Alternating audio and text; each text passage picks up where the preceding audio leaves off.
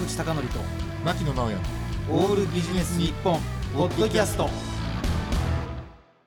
坂口貴則と牧野直哉のオールビジネス日本。え本日のゲストは株式会社レジリア CEO のえ津田雄大さんです。よろしくお願いします。一週間経ちましたが明けましておめでとうございます。ということで。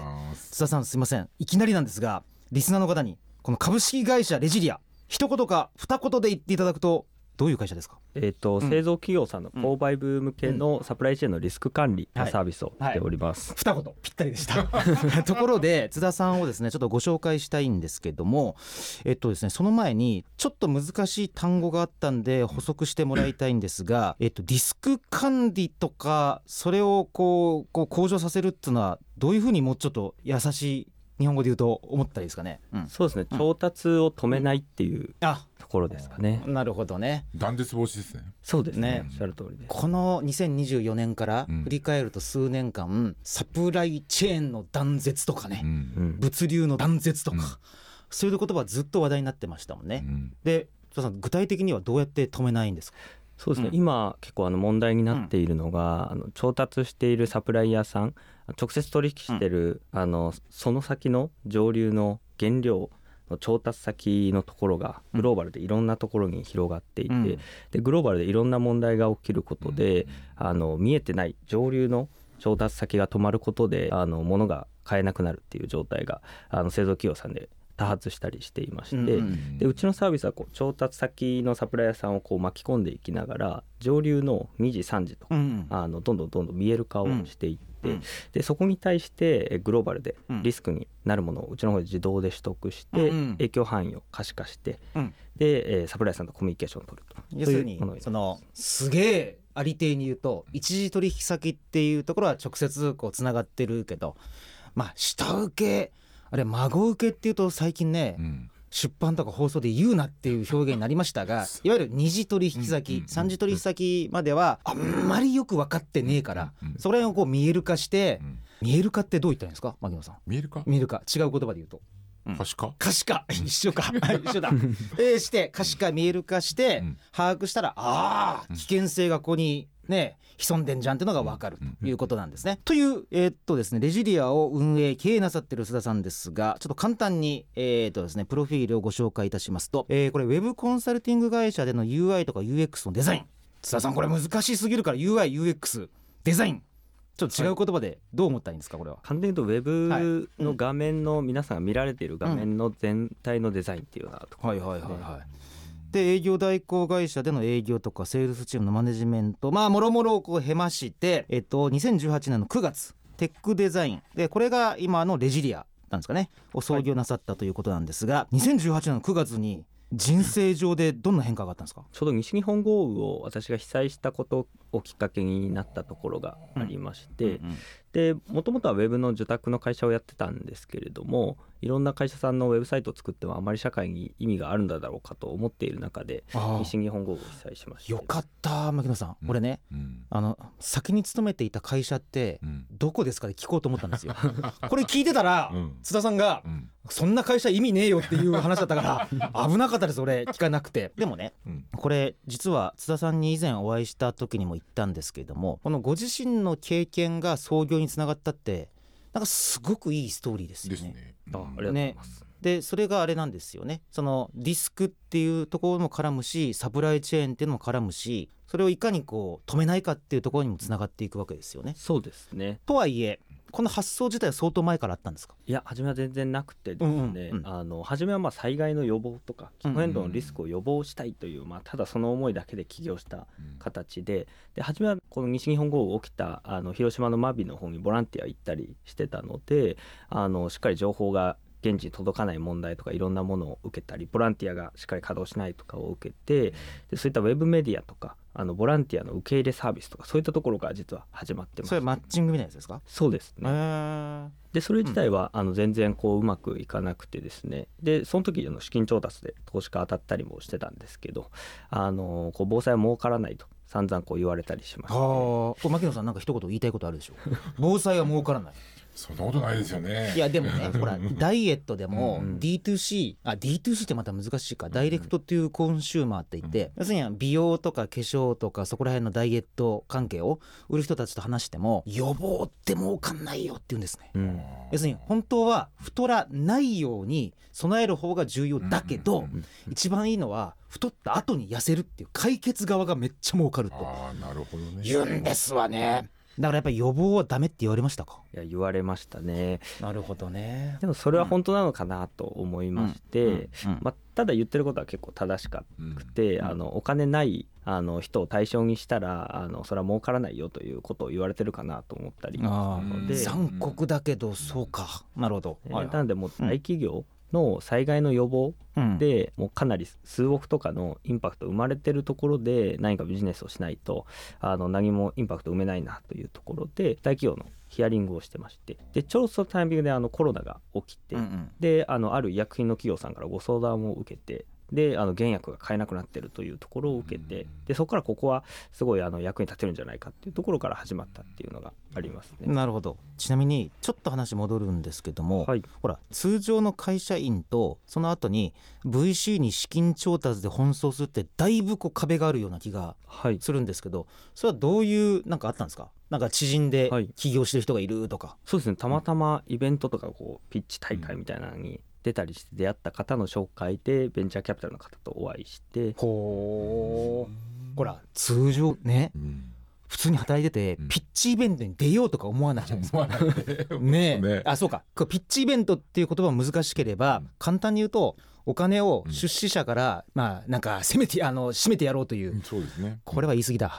えっと出資者から募りたいなという方が短いプレゼンテーションを行って自分たちの事業計画を語るっていうのに津田さんが出られてはい。でその経緯でこう出会った VC ベンチャーキャピタルの人に行ったらそういう、まあ、優しくも厳しい指導を受けたってことですか？そうですね。なるほどなんとなくストーリー分かってきました、はい。で創業の1年半後にコロナが起こってあーでもこれまたなかなかストーリーとしてはいいですよね。でその後にえっとこれ皆さん聞いてくださいね「フォーブスジャパン」フォーブスジャパンだぜ。うん。なぜだって。えっとえ 世界を変える30歳未満が選ばれるフォーブスジャパンのアンダー30の2023年に選出なさいましたということなんですがこれ津田さんどう思いますか？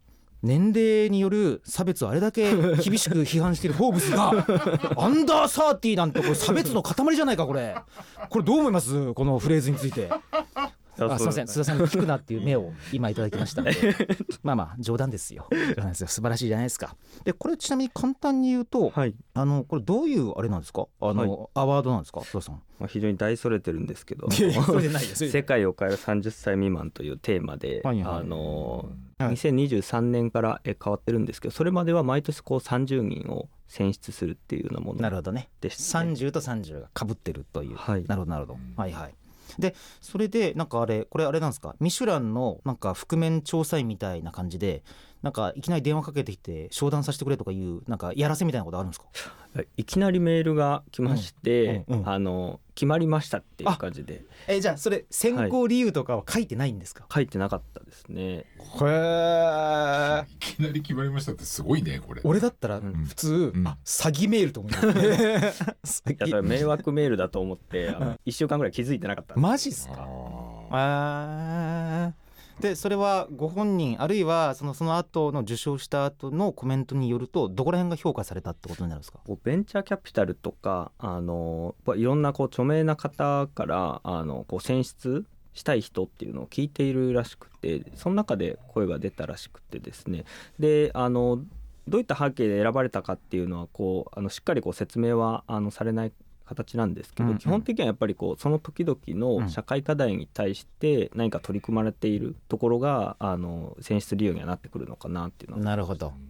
それすごくいい話ですよね。うん。だから単になんか資金調達したとか、うん。単になんか作りましたじゃなくてやっぱり社会課題とコネクトするまたうん。これ津田さんのせいだよ今日俺カタカナが多いのは。コネクトするっていうかやっぱりあの連関性というかうん。解決策を提示するっていうのがあれなんですね。あ重要なんですね。そうですね。ちなみにここら辺から津田さんのですね、えっと、 Resilire のサプライチェーンリスク管理サービスの話に移っていきたいんですが、あのこれリスナーの方はちょっとねうん。リスク管理とかサプライチェーンっていうとちょっと縁遠い方がいらっしゃるかもしれませんがいわゆる購買物流網の中でこういかにこう止めないかっていうか、っていうことなんですね。で、まあ、ちょっとねさっきリスナーの方にちょっと縁遠いんじゃないかって言ったんですけれども、まあ、結構類似のサービスはある業界なんですね、類似のサービスは。保険会社のところとかやってるし、うん。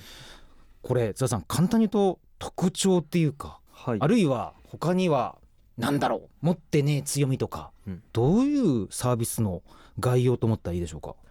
あの、うん。調達先のサプライヤーの方にとってもうん。すごくメリットのあるプロダクトになっているので、あのものづくりの企業さんってあの調達してるサプライヤーが上流の情報ってなかなかこう開示しないものっていうのは一定こうあの取引慣行上そういう定説あったと思うんですけど、あのサプライヤーさん側にもメリットが大きくあるので情報があの出なかったものが出てくるっていうのがあのレジーアの特徴であので出てくる理由っていうのは、うんあのまさにメリットのところですね。うん。はい、今皆さん結構サプライヤーさんも困られていましてあのリスクを起きるたびにこうあの自社のあの納入しているものの遅延がないのかというのをあのレポートしろというのを、えリクエストあの毎月のように大量にされてる。うん。でその度にあのサプライヤーさんも、えー自分たちが調達している先をこう見える化をしてでその先の影響範囲をこう一社ごとにレポートしているというこの業務がすごい大変だっていうのがありましてでレジアに情報あの登録してさえいれば影響の可能性の高いものだけうん。あの示唆としてこうここだようん。ここじゃないかというのが出てきて、でそこに対するアンケートの回答だけスマホでやってしまえばもうコミュニケーションがもう済んでしまうっていうのがありまして、うん。うんなのでなるべく情報を出して使っていただこうっていうところになるっていうのが違いとしてあるかなと思います。ちょっとですねリスナーの方が想像しやすいようにちょっと具体的に考えていくとある会社がありますと。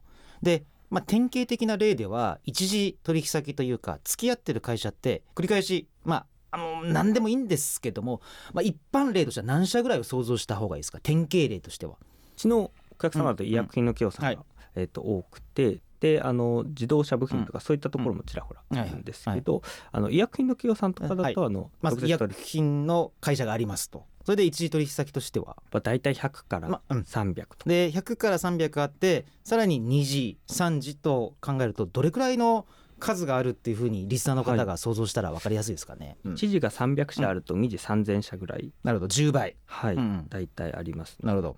っていうことはまあ本当はそのさらに先もあるかもしれないんですけどもざっくり3,000とか4,000ぐらいをこう把握する必要があると。はい。でさっき津田さんが言われたその中でまあリスクが高そうなやつを抽出するっていうのはこうどのような手段によって抽出するんですか、うん。基本的にこう位置情報うんうん。と、えっと、今こう社会で起きている課題っていうとこをこう照らし合わせる形が多いですね。はいはい。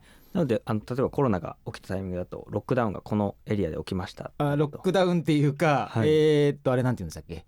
ロックダウンは都市封鎖ですけども、うん。えーはい。移動制限か、うん。ことがあるっていうことですね。はいってなるとそこの生産止まってしまったりっていうのがあるので、うん。そこの範囲に当たるところはこうリスクだよねっていう形でこう示唆したりとうんうん。しています。うんつまりそれは例えばネット上の情報だとかはい。あるいは SNS の投稿情報だったりするんですかね。そうですね。なるほど。日本だと気象庁とか電力会社からも取ったりしてるなるほど。あれって X の API が取りにくくなった問題ってはい。大きいんですか、今のとこはそこまで影響してないんですけど、はい。もしかしたら今後も影響するかもしれないなっていうところははい。あります、今のところ大丈夫ですね。一番最も大きな情報ソースはどどういうところになるんですか？と今 SNS になってますね。特に X が一番になってますね。えー。逆に言うと SNS で日本で言うと、はい。えっと、X 元ツイッター以外って何かあるあるんですか？とさすがに mixi が使わねえだろうしね。あやばいこと言ってるぞ俺。はい。うん X が一番情報が早くてですね、あの現地でこう火災爆発起きましたとかいう情報も結構一般の方が出されたりする。やっぱりスレッ俺 Threads ってそもそもうん。API 使えるかわからないんですけど、はい。ああいうのはいや全然やっぱりランクが違うんですか？桁数が。情報量が全然やっぱ違いますね、はあ。要するにじゃあ X でつぶやいた災害情報とかどっかで爆発したよいうのが瞬時にこう収集されてでそこと位置情報がこう工場との位置情報がこう照らし合わされてアラームが出ると。そうですね。はあ。それちょっと台本とはずれるんですけどそれどうやってフェイク情報って見抜くんですか？フェイク情報はあの今ちょっと一緒に連携している企業がはい。取り組んでいまして、うんで10年ほどやってるんですけど、はい。あの例えば情報が、まあ、大きい火災とかであれば同じタイミングであの複数人が投稿されてたりするんですけどうんうん。まあ、1人しか投稿してなかったりすると怪しいよねとか、うん。あの情報の画像自体が、えっと、裏側で、えーマップの地理の全部の情報からビッグデータで掛け合わせて、はい。ざっくりと位置情報を出したりするんですけどその画像にあの虚偽があったりするとそこでこうエラーが出たりとかうん。いくつかのパターンでエラー判定をしてうん。弾いたりとかでただあのエラーが起きていない情報に関してもこう24時間人が見て正しいであろうっていうものを通してるっていう形なるほどだからそれはテレビなどのニュースと同じってことですね。あらあらには AI でざっくり判定するけどもすげえ成功なやつもあるからそれは最終的にプロが見てこれは流していいだろうってやつを最後は人的に判断するってことですか？そうですね。ああそれ24時間ってことは日本のスタッフだけじゃなくて海外のスタッフとかいるってことですか？そうですね。はあえそれは24時間体制で日本が寝てる時はどこの国か分かんないけどやってくれてる人たちがいるってことですか？そうですね。そういう状態になります。えそれはなんかトレーニングがあるんですか、はい、とこれは、うんあのうちは連携会社。こう割と連携してる会社がこうやってるところなので、ただやっぱこう情報をあのこう間違ってるというところを判断する軸っていうのをしっかりこう作られているみたいですね。あの例えばねこれちょっと聞きづらい質問なんですけどもテックジャイアントと呼ばれているすごいなんかアメリカを中心としたあるじゃないですか。はい、そこがこの領域にはやっぱ入ってこないもんなんですか？要するにリスク管理っていう世界には。そうですね。これ割に合わんちゅうことですか？それはあると思いますね。あのそういった規模の企業であれば、もっとこうすべての企業とかすべての人があの使えるソフトウェアをこう作る傾向が結構あるかなと思ってまして、でうちのサービスはどちらかというと製造企業さんの特に大企業をもうほとんどメインにしてるものだったりするので、はいはい。そういった意味だと割に合わないっていうのはあるかもしれない。あー。あるいはあれなんですかね。きめ細やかな情報を提示するっていうののあれなのかな。費用対効果が合わんちゅうのがあるんですかね。そうですね、うん。あの割とこうしっかり一社一社の要望とか課題に向き合ってプロダクトを進化させて、うんうん。でかつこうサプライヤーの情報が出てこないっていう、あの難しい課題をあの一社一社こう提案しながら解決していってるっていうところなのでそこまでなかなかやりづらいかなとなるほど。これあのちょっと僕が現場にいた人間からすると感覚値としてね日本人ってシステムではアラームっていうのが載っていないところでも本当に大丈夫かってみんな電話したりとかしてないんですか？あると思うんですけど、うんうん。うちのサービスを入れていらっしゃるお客様の方はもうなるべくもうレジリアで通知来たもの以外は、まあ、ほとんどなるべく考えないっていうのと、あの影響のある可能性が高いもの以外はわざわざサプライヤーさんにコミュニケーションしないっていう形にして、お互いの負荷を減らしている状態になってます、ね、ちなみにここまで聞いてあすげえ面白いと思った方なんですけど津田さんちょっと時間も押し迫ってまいりまして、はい、どうやって検索とかどうやってあのタッチしたらいいですかね？レジリアっていう、えー名前でカタカナではい。調べていただくと、はいあの出るかなと思います。えちなみにアルファベットで言うと RESI の LIRE でいいんですかね？はい。ですかね。うん。でこれで検索したらまあそうか。まあもしかしたら似た単語もあるかもわかんないけどサプライチェーンの管理まで考えるとあのあれですね。多分ここしか出ないからということですね。はい、じゃああの繰り返し Yahoo! あるいは Google などでレジディアで検索していただければいいということですね。はい、ということで須田さんですね。あのなんと時間が来てしまいまして。これいつもお決まりのセリフなんですが須田さんにまだお伺いしたいことがありますので来週も来てくれるかな？はい、いきます。えーこのやりとりだですねこれはやりとりだけでも はい須田さんがいかにこう真面目かっていうのが伝わってよかったなと思います。ありがとうございます。えでいうことで今週のゲストは株式会社レジリア津田雄大さんでした。来週もよろしくお願いします。ありがとうございました。ありがとうございます。坂口孝則と牧野直哉のオールビジネス日本ポッドキャスト今回はここまで次回もお楽しみに